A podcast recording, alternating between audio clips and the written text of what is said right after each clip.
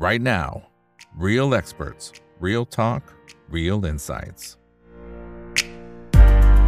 สวัสดีครับสวัสดีเพื่อนๆนักทุนทุกคนนะครับนี่คือ Right Now บายอีกวันพดทุกเรื่องที่นักทุนต้องรู้และสำหรับค่ำคืนนี้สิ่งที่เราต้องรู้ก็เริ่มที่จะเป็นการจับตามองแล้วล่ะครับว่าทางฝั่งของรัสเซียเนี่ยกำลังจะทำอะไรคุณปูตินเองนะครับในวันสองวันที่ผ่านมาก็มีการแถลงนะครับบอกว่าจะมีการบรรลุข้อตกลงการติดตั้งอาวุธนิวเคลียร์ทางยุทธวิธีเขาใช้คำว่าทางยุทธวิธีนะครับในดินแดนของเบลารุสนะครับแล้วก็เป็นการนำอาวุธนิวเคลียร์เนี่ยไปใกล้กับทางฝั่งของยุโรปเพิ่มมากขึ้นหลายประเทศก็หนาวๆร้อนๆอยู่เหมือนกันนะครับว่าจะเอายังไงนะครับในขณะเดียวกันอีกฝั่งนึงเนี่ยนะครับสิ่งที่เราเห็นก็คือว่าทางฝั่งของอเมริกาก็เริ่มที่จะรุกหนักเพิ่มมากขึ้นเรื่อยสำหรับทางด้านของผู้เชี่ยวชาญจะอ่านเกมนี้อย่างไรนะครับวันนี้เราได้เกียรติจากอาจารย์ชินศักดิ์สุวรรณอัจฉริยะนะครับอาจารย์ประจำภาควิชาเศรษฐศาสตร์คณะเศรษฐศาสตร์และบริหารธุรกิจจากมหาวิทยาลัยทักษิณนะครับสวัสดีครับอาจารย์ครับผมสวัสดีครับผมสวัสดีครับสวัสดีครับโอเคนะครับตอนนี้มีปัญหาเรื่องเสียงเล็กน้อยนะครับแต่ว่าน่าจะพอได้นะครับอาจารย์นะครับถ้าถามอย่างนี้ก่อนแล้วกันนะครับการที่คุณปูตินเขาแถลงแบบนี้เนี่ยมันเป็นเชิงของสัญลักษณ์เฉยๆหรือเปล่าหรือว่ารอบนี้เขาน่าจะเอาจริงฮะอ่านเกมเขายังไงครับ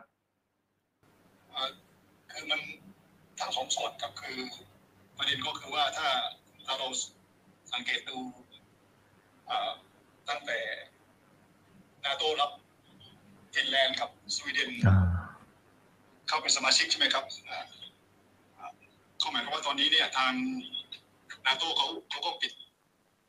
ตั้งแต่ต้นเหนือถึงตอนใต้คือถึงตุรกีนะครับดังนั้นเนี่ยทางรัสเซียเขาก็ต้องจัดสภากำลังใหม่ทางด้านการทหารนะครับเพราะว่าคือการเปลี่ยนเส้นทางทางด้านการขนส่งและโลจิสติกส์และกำลังการทหารของรัสเซียถ้าเข้าไปในเบลารุสเซียเนี่ยก็ถือว่ามีความสำคัญเช่นกันอันนี้อันที่หนึ่งนะครับอันที่สองก็คือถ้ามีการติดตั้งอาวุธนิวเคลียร์อยู่บริเวณดังกล่าวเนี่ยมันก็จะกำหนดระยะทางรัศมีแล้วก็ความการประกันความมั่นคงของตนเองนะครับดังนั้นเนี่ยคือประเด็นดังกล่าวเนี่ยคือเขาคิดมาก่อนหน้านี้แล้วอาจารย์ครับเดี๋ยวเสียงมันสะท้อนนะครับเดี๋ยวผมโทรศัพท์ไปที่โทรศัพท์มือถืออาจารย์ดีกว่านะครับนะฮะเสียงมันสะท้อนเล็กน้อยนะครับสักครู่นะครับโอเคนะฮะก็กำลังคุยกับอาจารย์ชินศักดิ์อยู่นะครับอาจารย์ชินศักดิ์เองเนี่ยก็เป็นผู้เชี่ยวชาญนะครับทางฝั่งของรัสเซียกับยูเครนนะครับสักครู่หนึ่งนะครับเพื่อนๆนักทุนนะครับเดี๋ยวรอสักครู่นะฮะโอเคครับอาจารย์น่าจะได้แล้วนะครับเพื่อนๆนักทุนเป็นไงฮะชัดเจนไหมครับชัดเจนไหมลองทดสอบกับผมหน่อยเนาะนะครับโอเคเดี๋ยวลองดูนะครับเดี๋ยวลองดูว่าเสียงเป็นอย่างไรนะฮะครับอาจารย์เชิญต่อลองดูก่อนก็ได้ครับแล้วเนี่ยประเด็นที่เขาติดตั้งอาวุธนิวเคลียร์ดังกล่าวเชิงยุทธวิธีนั้นน่ะคือเขาก็เตรียมมาพอสมควรแล้วนะครับผมคือไม่ใช่ว่าเพิ่งมาเตรียมตัวหลังจากที่ทางครับอาจารย์ครับเดี๋ยวสักครู่นะครับผมเดาว่ามันน่าจะเป็นที่ภาพของโปรแกรมงั้นเดี๋ยวผมขออนุญาตปิดภาพนะครับเพื่อให้เอาเสียงอย่างเดียวนะครับโอเคครับสักครู่นะครับโอเคเป็นยังไงบ้างครับตอนนี้เพื่อนๆนักทุนครับผมว่าเสียงหายแล้วครับเสียงสะท้อนหายแล้วครับใช่ไหมฮะแต่ละท่านลองทดสอบกับผมหน่อยว่าเป็นยังไงเสียงหายหรือยังนะครับครับผมว่าได้แล้วครับอาจารย์โอเคได้เลยครับอาจารย์เมื่อกี้อาจารย์บอกว่าจริงๆเขาเตรียมการมาแล้วยังไงครับครับคือเรื่องนี้คือเขาก็เตรียมการมาตั้งแต่ปี2020นะครับผมเพราะว่าปี2020เนี่ยคือทางเบลารุสเนี่ยมีปัญหากับทางยูเครนคือยูเครนก็ปิดน่านฟ้านะครับแล้วก็ทางเบลารุสเขาเรียกร้องให้มีอาวุธนิวเคลียร์อยู่ในพื้นที่ของเขาดังกล่าวขึ้นนะครับแล้วก็มันเป็นข้อตกลงร่วมกันของสองประเทศนะครับคือเบลารุสกับรัสเซียก็เป็นประเทศเดียวกันเพราะว่าเขาอยู่ในสหภาพในข้อตกลงใหม่นะครับดังนั้นเนี่ยไอ การให้ความร่วมมือแก่ประเทศที่เป็นสหภาพนั่นน่ะเขาก็สามารถที่จะใช้หลักการทหารของ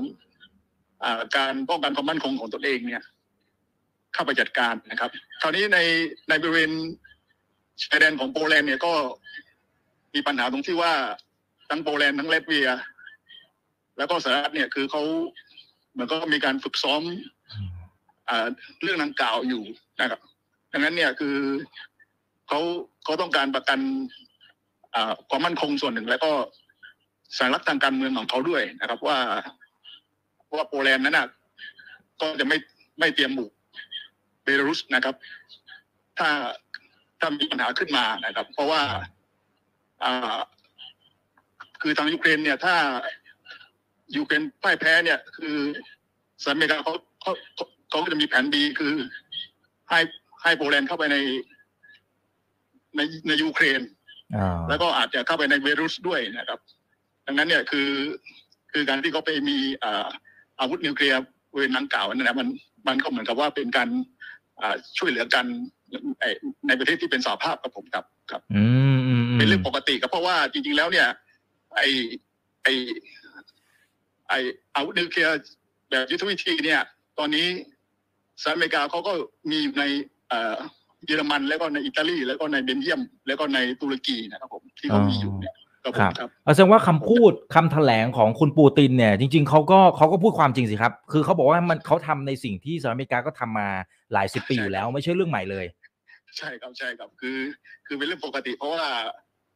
คือเขาก็ไม่ได้ละเมิดไอ้ข้อตกลงไอ้การแพร่กระจายอาวุธนิวเคลียร์ไปสู่ประเทศที่3คือเขาไม่ได้ละเมิดเลยแล้วก็การคือเขาไม่ได้ถ่ายโอนแต่นั่นเทคโนโลยีไปคือเขาคือขึ้นอยู่กับรัสเซียทั้งหมดในการจัดการปัญหาดังนั้นเนี่ยเบลารุสเนี่ยไม่ได้เกี่ยวข้องกับการรับเทคโนโลยีอะไรต่างๆที่เป็นข้อตกลงแล้วก็อีกปัญหาหนึ่งก็คือว่าถ้าหลังจาก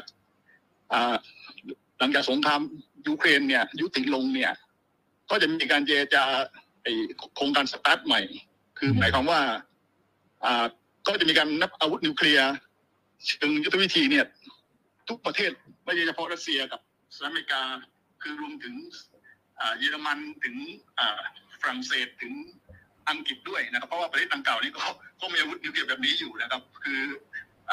อาวุธนิวเคลียร์แบบยุทธวิธีเนี่ยคือเขาก็มีอยู่นะครับแล้วก็มันเป็นเรื่องที่ง่ายในการติดตั้งและก็ในการอะไรอะในการนำมาใช้กับผมครับครับแต่พอมันเป็นช่วงเวลาแบบนี้ช่วงที่มันยังมีสงครามกันอยู่ระหว่างรัสเซียกับยูเครนนะครับแล้วก็ตอนนี้ต้องบอกว่าอุณหภูมิมันดูเหมือนจะร้อนแรงเพิ่มมากขึ้นหลายคนก็เลยตั้งข้อสังเกตว่าเขากำลังทำอะไรกันอยู่หรือเปล่านะครับแต่ว่ามันมีโอกาสที่อาจจะเกิดอุบัติเหตุอะไรก็ตามแล้วอาจจะนำไปสู่น้ำพึ่งหยดเดียวไหมครับอาจารย์มองไงฮะคือจริงแล้วเนี่ยหลักการงานของรัสเซียเนี่ยคือการใช้อาวุธนิวเคลียร์เนี่ยจะใช้ต่อเมื่อรัสเซียโดนโจมตีก่อนหลักการของเขานะครับดังนั้นเนี่ยคือในกรณีดังกล่าวเนี่ยมันถ้าดูแล้วเนี่ยหมายถึงว่าสหรัฐอเมริกานั้นน่ะคือต้องใช้อาวุธนิวเคลียร์ก่อนซึ่งดูแล้วอเมริกาเขาก็ไม่มีความต้องการในเรื่องดังกล่าวนะครับ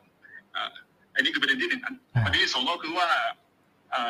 มันจะเกิดขึ้นมาในกรณีที่ว่ารัสเซียเขาเพียงพร้ำแล้วก็เขาขาดแคลนอาวุธยุทโธปกรณ์ทั่วไปในภาคสนามนะครับดังนั้นเขาอาจจะใช้อาวุธดังกล่าวถ้าเขาคิดว่าเขาถูกคุกคามเนี่ยคือมันมีอยู่2เงื่อนไขที่เป็นหลักการของเขาเนี่ยดังนั้นเนี่ยถ้าดูแล้วเนี่ยมันคือไออาวุธนิวเคลียร์แบบยุทธวิธีอะไรดังกล่าวนี่มันจริงแล้วเนี่ยมันก็เหมือนกับขีปนาวุธทั่วไปอ่ะเพียงแต่ว่ามันยังไงอ่ะ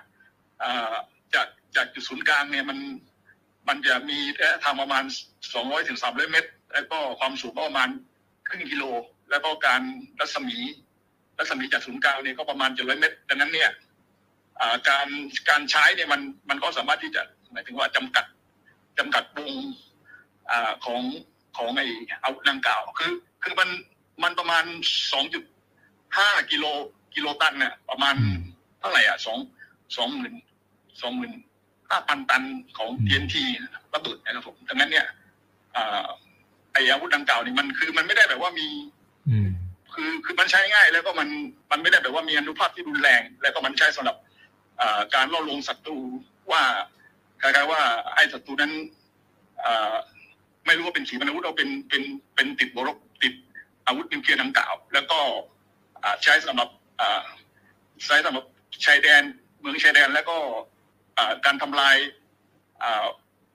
กองกำลังที่มีอาวุธนิวเคลียร์ใกล้เคียงกันนะครับคือความรุนแรงปฏิภาพมันไม่ได้มีมากมายเหมือนกับอาวุธนิวเคลียร์จริงๆที่เป็นอาวุธนิวเคลียร์ตั้งทั้งวีปแรงต่างครับผมว่าที่ใส่นั้นมันก็ใกล้แล้วก็แต่ว่ามันสามารถที่จะหลีกเลี่ยงการสกัดกับการสกัดอาวุธดังกล่าวได้ง่ายนะครับการหลีกเลี่ยงนะครับผมดังนั้นนี่มันคือจริงๆแล้วนี่มันคือโอกาสที่จะใช้ก็เป็นไปได้นะครับถ้ามีการหมายถึงว่าถ้ามีการยั่วยุของอีกฝ่ายหนึ่งแต่ว่าถ้าที่ดูแล้วเนี่ยคือปูตินก็บอกว่ามันอเมริกาเขาก็ทำอยู่แล้วก็ทางเราก็ทำอยู่ก็ไม่ได้ละเมิดข้อตกลงอะไรต่างๆที่เขาพูดออกมาครับครับแต่ว่าความเคลื่อนไหวทางฝั่งของยุโรปหลายประเทศเองเนี่ยเขาก็บอกว่าเขากำลังคุยกันว่าอาจจะต้องมีการแซงชั่นเบลารุสหรือเปล่าทั้งที่จริงๆแล้วถ้าฟังอาจารย์ดูก็ไม่น่าจะมีอะไรมากมันก็เป็นไปตามที่ข้อตกลงอะไรที่เขาทำกันอยู่แต่ว่าดูเหมือนชาติตะวันตกก็จะเกรงประเด็นนี้อยู่เหมือนกันนะอาจารย์คือจริงๆแล้วเนี่ยคือชาติตะวันตกนี่คือที่ผมบอกคือเขามีแผน B ของเขาอยู่คือหมายถึงว่าถ้ายูเครนเนี่ยคือเขาให้โอกาสถึงเดือนกันยายนเนี่ยในการต่อสู้นะครับคือถ้าชนะก็คือชนะเสียไปในเดือนกันยานะครับแต่ว่าถ้าหลังจากนั้นแล้วเนี่ยงบประมาณแรงต่างนั้นก็ดูว่าจะไม่รับการสนับสนุนต่อไปนะครับถ้าที่ดูแล้วเนี่ยอันนี้ดังนั้นเนี่ยถ้ายูเครนแพ้เนี่ยคือทางโปแลนด์เขาก็อ้างสิทธิ์นี้ไหมว่าเขาจะไปมีส่วนในดินแดนของยูเครนฝั่งตะวันตกเนี่ยคือเมืองภูมิภาคลวฟกับภูมิภาคลุกส์นะครับ 2-3 แคว้นบริเวณดังกล่าวเนี่ยคราวนี้ถ้าทางโปแลนด์เข้าไปเนี่ยทางโปแลนด์ก็คือหมายถึงว่าก็ต้องเผชิญกับไอ้เนี่ยเผชิญกับรัสเซียอะไรพวกนี้ใช่ไหมครับดังนั้นเนี่ยไอ้ปัญหาก็คือว่าถ้าทางเบลารุสเนี่ยเขามีอาวุธนิวเคลียร์ดังกล่าวเนี่ยทางโปแลนด์นั้นก็กังวลไม่กล้าเข้าไปเพราะว่ามันหมายถึงว่าอะไรมันหมายถึงว่าคือการก็มีความคือทางเบลารุสกับทางรัสเซียเขาอาจจะป้องกันจริงๆนะครับดังนั้นเนี่ยแผน B อะไรของเขาเนี่ยที่เขาเตรียมโปแลนด์เตรียมเลตเวียอะไรไว้นี่มันก็อาจจะมีปัญหานะครับดังนั้นก็เป็นสิ่งที่เขากังวลนะครับแล้วก็ทางยุโรปเนี่ยคือเขาก็กลัวตลอดเวลาว่าถ้ายูเครนแพ้เนี่ยก็หมายถึงว่าโปแลนด์นี่ก็ต้องเสียดินแดนด้วยเสียอธิปไตยด้วยอะไรพวกนี้ดังนั้นเนี่ยการมีอาวุธนิวเคลียร์อยู่กับปูตินอะไรพวกนี้คือเขาก็มีความกังวลเพราะว่ายังไงคือการต่อรองกับรัฐกับผู้นำรัฐนิวเคลียร์นี่มันคุยยากแล้วก็อันที่สองก็คือว่าจริงๆแล้วเนี่ยทางจีนคือเขาก็เสนอต่อไปแล้วว่าไม่ง่ายมีการใช้นิวเคลียร์กันอะไรพวกในวิกฤตปัญหาดังกล่าวเนี่ยแต่ว่าทางอังกฤษอะไรพวกนี้คือเขาก็พยายามที่จะใช้อะไรนะไอกระสุนที่มีแกนของยูเรียมเข้ามาเนี่ยซึ่งไอกระสุนดังกล่าวนั้นเนี่ยมันก็เป็นปัญหาว่าเมื่อนำมาใช้แล้วเนี่ยจากการสำรวจในอิรักแล้วในเซอร์เบียเนี่ยก็ค้นพบว่ามีประชาชนจำนวนหนึ่งเนี่ยเป็นมะเร็งนะครับผมแล้วมีสารมันครอบรังสีอยู่นะดังนั้นเนี่ยมันพอเขาบอกว่าเขาจะติดตั้งอาวุธนิวเคลียร์เนี่ยจริงๆแล้วเนี่ยประมาณเดือนกรกฎาคมนะครับไม่ใช่ตอนนี้นะครับเพราะว่าไอสารที่เก็บอาวุธนิวเคลียร์ดังกล่าวจะเสร็จประมาณเดือนกรกฎาคมแต่ว่าเขาก็พูดเตือนไว้ก่อนว่าเบลารุสเนี่ยจะมีอาวุธนิวเคลียร์แน่นอนแต่ว่ามันไม่ใช่เป็นอาวุธนิวเคลียร์ที่แบบว่าเป็นอะไรที่หมายถึงว่ามีที่สายไกลอะไรพวกนั้นครับผมครับครับโอเคนะครับเดี๋ยวผมลองทักทายคุณผู้ชมทางบ้านหน่อยนะครับตอนช่วงแรกก็คนทักเรื่องเสียงกันพอสมควรนะครับไม่เป็นไรนะครับตอนนี้ก็แก้ขัดกันไปก่อนนะครับเพื่อนๆนักทุนนะครับโอเคนะฮะบางคนบอกว่าอย่าไปกลัวเลยนะครับใช้ชีวิตเต็มที่ไปก่อนนะโอเคแสดงความคิดเห็นกันเข้ามาได้นะครับอย่างสร้างสรรค์นะครับโอเคนะครับท่านนี้นะครับบอกว่าแต่อาจารย์ครับนะฮะทางฝั่งของยูเครนกับรัสเซียเนี่ยมันจะจบยังไงเหรอครับ นี่มันยืดเยื้อมาปีกว่าแล้วนะฮะอาจารย์คือจริงแล้วเนี่ยการจบของยูเครนกับรัสเซียนั่นน่ะมันคือสหรัฐอเมริกาคือเขาไม่ต้องการให้จบภายใต้ประธานาธิบดีปูตินใช่ไหมคือแปลว่าเขาคือแผนของการสันนิภาพของจีนที่เสนอไปคือทางอเมริกาเขาก็ไม่รับแต่ว่าเรื่องใหญ่ก็คือว่าเขาไม่ต้องการให้ประธานาธิบดีปูตินนั่นน่ะเป็นอะไรหมายถึงว่าเป็นผู้นำในรัสเซียดังนั้นเนี่ยเงื่อนไขก็คือทางอเมริกาคือจะทำการสนับสนุนและก็ต่อสู้จนหมายถึงว่าเปลี่ยนแปลงการเมืองการปกครองในรัสเซียซึ่งมันก็เป็นเรื่องที่ค่อนข้างที่ยากอยู่เพราะว่าประชาชนจำนวน 80% นั้นเขายังสนับสนุนปูตินอยู่นะครับในขณะที่ตอนที่ผมดูแล้วเนี่ยมันมีอยู่2เรื่องใหญ่ๆที่อาจจะต้องมาวิเคราะห์ก็คือเรื่องแรกก็คือถ้าเราดูการรายงานของกระทรวงกลาโหมประจำวันเนี่ยคือทหารยูเครนก็จะเสียชีวิตไปประมาณ 400-500 คนต่อวันซึ่งถ้านับไปจนถึงเดือนพฤศจิกายนพวกนี้มันก็ประมาณ 150,000-170,000 คนนะครับคือเดือนเนี่ยจะเสียชีวิตประมาณ 10,000 กว่าคนนะครับอันนี้คือนั้นเนี่ยประมาณ 15,000 เดือนนึงเสียชีวิตคราวที่ผมนับดูคราวนี้มันถ้าถึงเดือนพฤศจิกายนเนี่ยก็ประมาณ 180,000 คือนับตั้งแต่ต้นปีนะครับดังนั้นเนี่ยการระดมสรรพกำลังเนี่ยในปัจจุบันเนี่ยมันมีปัญหามากเพราะว่าชายชะกันส่วนใหญ่เขาจะหนีออกนอกประเทศกันแล้วก็ชายชะกันที่ไปถูกระดมนั่นแหละคือเขาก็หมายถึงว่าไม่ได้เป็นทหารอาชีพนะครับแล้วก็ถูกฝึกไม่กี่วันแล้วก็เข้าสู่สนามรบดังนั้นเนี่ยสถานการณ์ดังกล่าวเนี่ยมันคือการระดมสรรพกำลังของยูเครนนะครับมีข้อจำกัดแล้วก็ทางกลาโหมนี่ก็คือเขาก็ไม่มีเงินจ่ายเงินเดือนของทหารที่ไปรบคือเขาจะลดสมมติว่าเคยได้เดือนละ100,000กริฟเว่นก็จะลดเหลือ 50,000 หรือว่าจะ 60,000 ก็จะเหลืออยู่ 30,000 พวกเนี้ย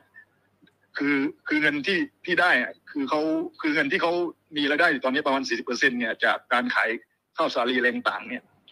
แล้วก็เงินจำนวนนี้ก็ถูกตอนตกเนี่ยเอาไปจ่ายเป็นค่าอาวุธอะไรต่างแล้วที่เหลือยูเครนก็ได้รับเงินกู้เงินอุดหนุนมาจากตอนตกเนี่ยดังนั้นเนี่ย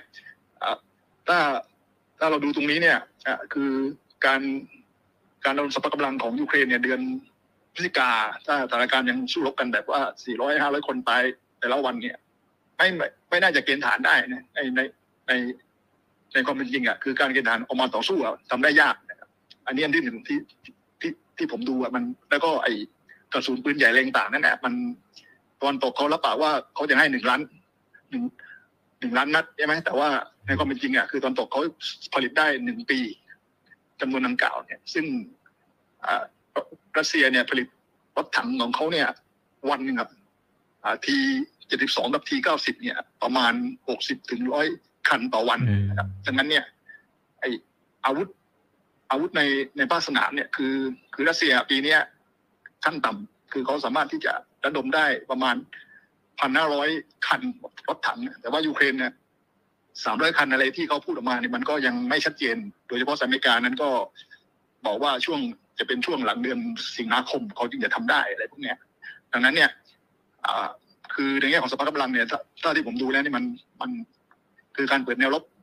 เดือนเมษาที่ประธานาธิบดีเซเลนสกีรับปากไว้เนี่ยก็คงจะเปิดแนวรบไม่ได้เพราะว่าอาวุธมาไม่ถึงแล้ววันนี้ยูเครนก็กำลังจะเสียเมืองคือเมืองอาเดียบกานะครับวันนี้กำลังเสียอีกเมืองหนึ่งก็อยู่ใกล้กับเมืองบังมุดนะครับอยู่ไม่ไกลเท่าไหร่นะครับซึ่งนี่คือประเด็นที่หนึ่งที่ผมดูแล้วเนี่ยว่ามันไม่น่าจะยืดเยื้อแต่ว่าการ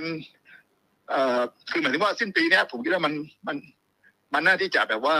คุยกันแต่ว่าคุยกันว่าสันติภาพนั้นเป็นยังไงอะไรต่างๆนั้นมันก็เป็นอีกเรื่องหนึ่งนะว่าในหลักการยังไงกันคราวนี้อีกประเด็นหนึ่งก็คือทางจีนกับทางรัสเซียที่เขาเดินทางมาเนี่ยคือเขาคือเดือนเมษาเนี่ยคือรัสเซียก็จะทดลองระบบไอ้เป็นดิจิตอลรูเบิลอะไรของเขาเนี่ยที่จะทำธุรกรรมภายในประเทศของเขาเนี่ยซึ่งถ้า คือตอนนี้ทดสอบไปแล้วทั้งสองครั้งแล้วก็ไม่มีปัญหาแล้วก็ในส่วนนี้คือเขาก็ได้คุยกับจีนนะครับแล้วก็จีนเขาก็เร่งให้รีบทำนะครับเพราะว่าจีนเขาก็ถือพันธบัตรของสหรัฐอเมริกาประมาณ900,000 ล้านอยู่นะครับดังนั้นเนี่ยคือถ้าเขาทดลองเสร็จเรียบร้อยแล้วกฎหมายออกมาจากสภาดูมาเดือนเมษาเนี่ยคิดว่าก่อนเดือนสิงหาเนี่ยเขาคงจะหมายถึงว่าการทำธุรกรรมอะไรต่างนั้นใช้ทองคำอะไรต่างที่เป็น equivalent นั้นพวกนี้มันก็จะเริ่มขึ้นจริงๆนะครับในประเทศที่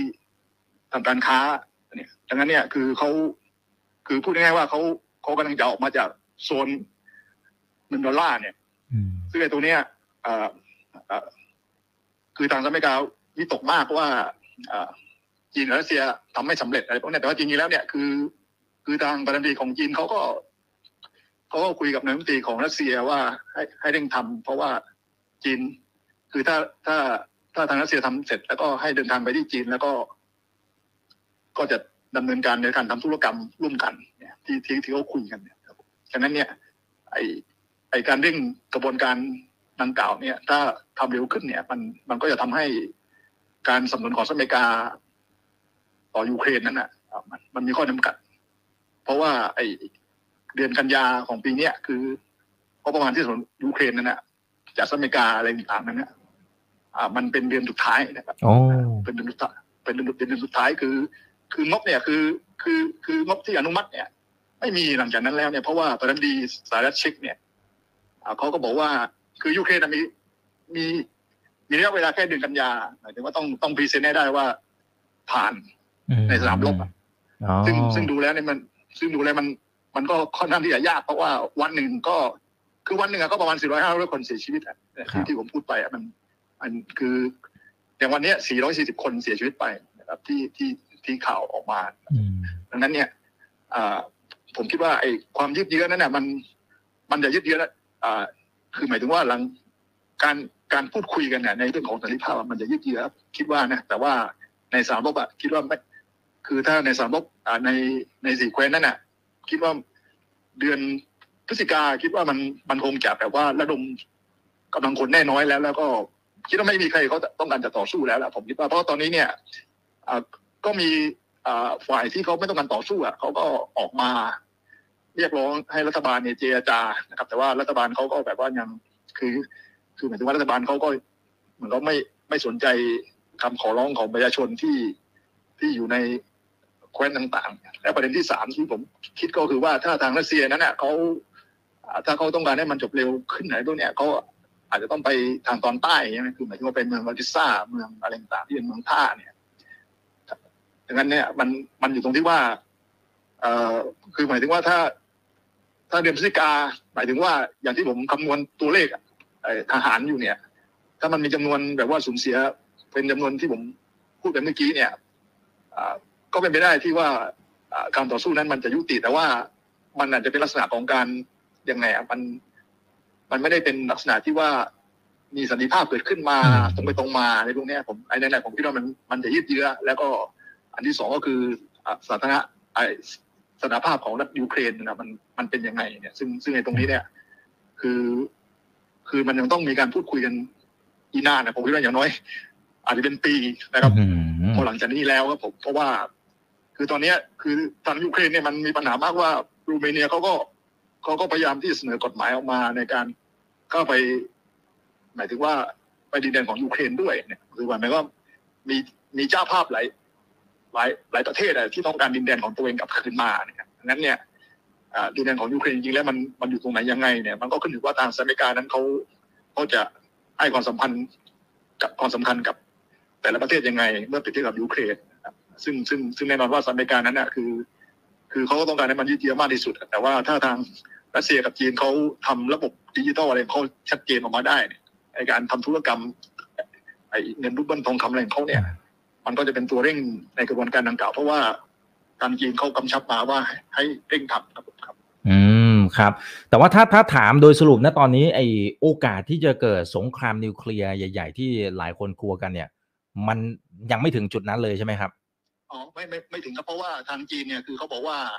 ไอ้คือก็ไม่ได้บอกว่าเป็นสงครามระหว่างรัสเซียยูเครนนะเขาบอกว่ามันเป็น วิกฤตความสัมพันธ์ระหว่างรัสเซียกับยูเครนนะครับไม่ได้เป็นสงครามและความที่สองคือเขาบอกปูตินว่าคือจะเป็นอะไรก็แล้วแต่ว่าห้ามใช้อาวุธนิวเคลียร์ผมบอกเลยห้ามใช้อาวุธนิวเคลียร์ซึ่งแล้วก็ที่ผมบอกคือทางรัสเซียนะคือหลักการฐานของเขาคือการใช้อาวุธนิวเคลียร์จะเกิดขึ้นต่อเมื่อประเทศที่เป็นฝ่ายตรงข้ามเนี่ยโจมตีก่อนนะครับเขาจึงจะใช้อาวุธนิวเคลียร์ครับดังนั้นเนี่ยคิดว่าอเมริกาเนี่ยคือเขาไม่พร้อมที่จะใช้อาวุธนิวเคลียร์ดังกล่าวนะครับถึงตอนนี้นะครับแล้วก็ถ้าเราดูอาวุธนิวเคลียร์ที่รัสเซียเขาไปตั้งที่เบรุสเนี่ยตามชายแดนของโปแลนด์ต่างๆก็ไม่มีนะครับมันจะมีเฉพาะที่เยอรมันแล้วก็อิตาลีแล้วก็เบลเยียมตุรกีครับผมครับโอเคนะครับเดี๋ยวผมดู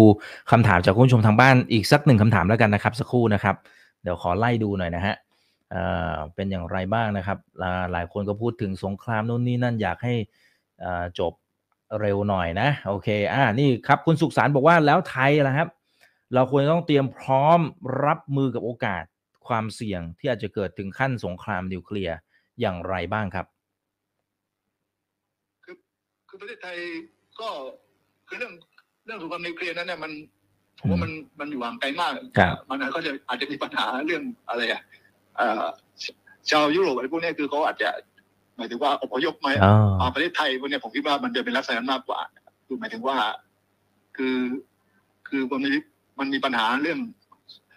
สงครามเรื่องวิกฤตอะไรพวกนี้คนก็จะอพยพมาอยู่เมืองไทยนะครับแต่ว่าเรื่องนิวเคลียร์ผมคิดว่ามันน่าจะไกลตัวประเทศไทยนะครับครับโอเคครับเคลียร์ครับโอเคครับอาจารย์ฝากทิ้งท้ายถึงคุณผู้ชมทางบ้านหน่อยนะครับว่าเราจะเฝ้าติดตามสถานการณ์ทางฝั่งรัสเซียยูเครนอย่างไรแล้วตอนนี้ดูเหมือนสถานการณ์อุณหภูมิมันจะกลับมาเดือดมากขึ้นเล็กๆเหมือนกันนะฮะอาจารย์คือสถานการณ์ของรัสเซียกับยูเครนนั้นจริงแล้วเนี่ยคือช่องข่าวของรัสเซียรู้สึกว่าจะมีน้อยนะครับในประเทศไทยแล้วเท่าที่ผมดูนะแล้วก็อันที่สองก็คือว่าคือความเข้าใจว่ารัสเซียเขาคิดยังไงอะไรพวกเนี้ยมันผมคิดว่ามันก็ยังมีการสื่อสารที่น้อยอยู่แม้แต่คือเมื่อวานเนี่ยกลุ่มอเมริกันทิงเกอร์เนี่ยเขาก็บอกว่าคือจริงแล้วอเมริกาไม่ได้มีความขัดแย้งกับรัสเซียเลยถ้าเข้าใจแนวคิดของปูตินเนี่ยคือง่ายๆคือไม่ต้องไปขยายโครงสร้างพื้นฐานของ NATO ในยูเครนเนี่ยปัญหาอะไรต่างๆมันก็ไม่เกิดแล้วรัสเซียก็พยายามที่จะขอเจรจาก่อนหน้าที่จะมีการปฏิบัติการทางการทหารเนี่ยดังนั้นเนี่ยช่องข่าวส่วนใหญ่เนี่ยคือมันจะเป็นข่าวที่แบบว่าเหมือนกับว่าข่าวของรัสเซียมีน้อยเกินไปผมคิดว่านะข่าวของรัสเซียแล้วก็ความเข้าใจของรัสเซียผมคิดว่าไม่ก็สอดคล้องกับวิธีของรัสเซียที่เราพยายามอธิบายนะครับส่วนใหญ่นะผมแล้วปัญหาก็คือคือปัญหาเกี่ยวกับความชอบธรรมแรงต่างนั่นแหละมันก็เป็นเรื่องของชุดความคิดของแต่ละประเทศที่เขามองนะผมครับครับโอเคนะครับเพราะฉะนั้นเดี๋ยวถ้ามันมีพัฒนาการอะไรยังไงเดี๋ยวผมจะขออนุญาตเรียนเชิญนะครับอาจารย์ชินศักดิ์นั้นเข้ามาร่วมพูดคุยให้ความรู้จะได้เข้าใจทางฝั่งของรัสเซียนะครับแล้วจริงๆถ้ามันเกิดเหตุการณ์อะไรที่เกี่ยวข้องเนี่ยก็จะขออนุญาตเรียนเชิญเข้ามานะครับเข้ามาเชื่อมภาพให้เราเห็นแบบนี้นะครับจะได้เข้าใจสถานการณ์ที่เกิดขึ้นนะครับอาจารย์วันนี้ขอบพระคุณมากนะครับอาจารย์ครับอาจจะไม่ได้เห็นหน้าแต่ไม่เป็นไรนะครับเราคุยกันอย่างนี้ไปก่อนนะครับขอบคุณมากครับอาจารย์ครับขอบคุณเพื่อนนักทุนทุกคนด้วยนะครับที่ยังอยู่กับพวกเราในค่ำคืนนี้นะครับครั้งหน้าเป็นเรื่องไหนเดี๋ยวรอติดตามนะครับนี่คือ Right Now ใบเบิร์นพจน์ทุกเรื่องที่นักทุนต้องรู้ครับสวัสดีครับ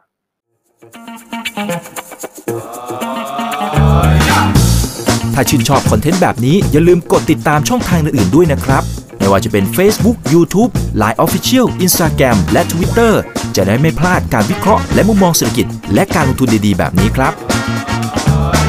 อย่าลืมนะครับว่าเริ่มต้นวันนี้ดีที่สุดขอให้ทุกท่านโชคดีและมีอิสรภาพในการใช้ชีวิตผมอิกบรรพต ธนาเพิ่มสุขครับ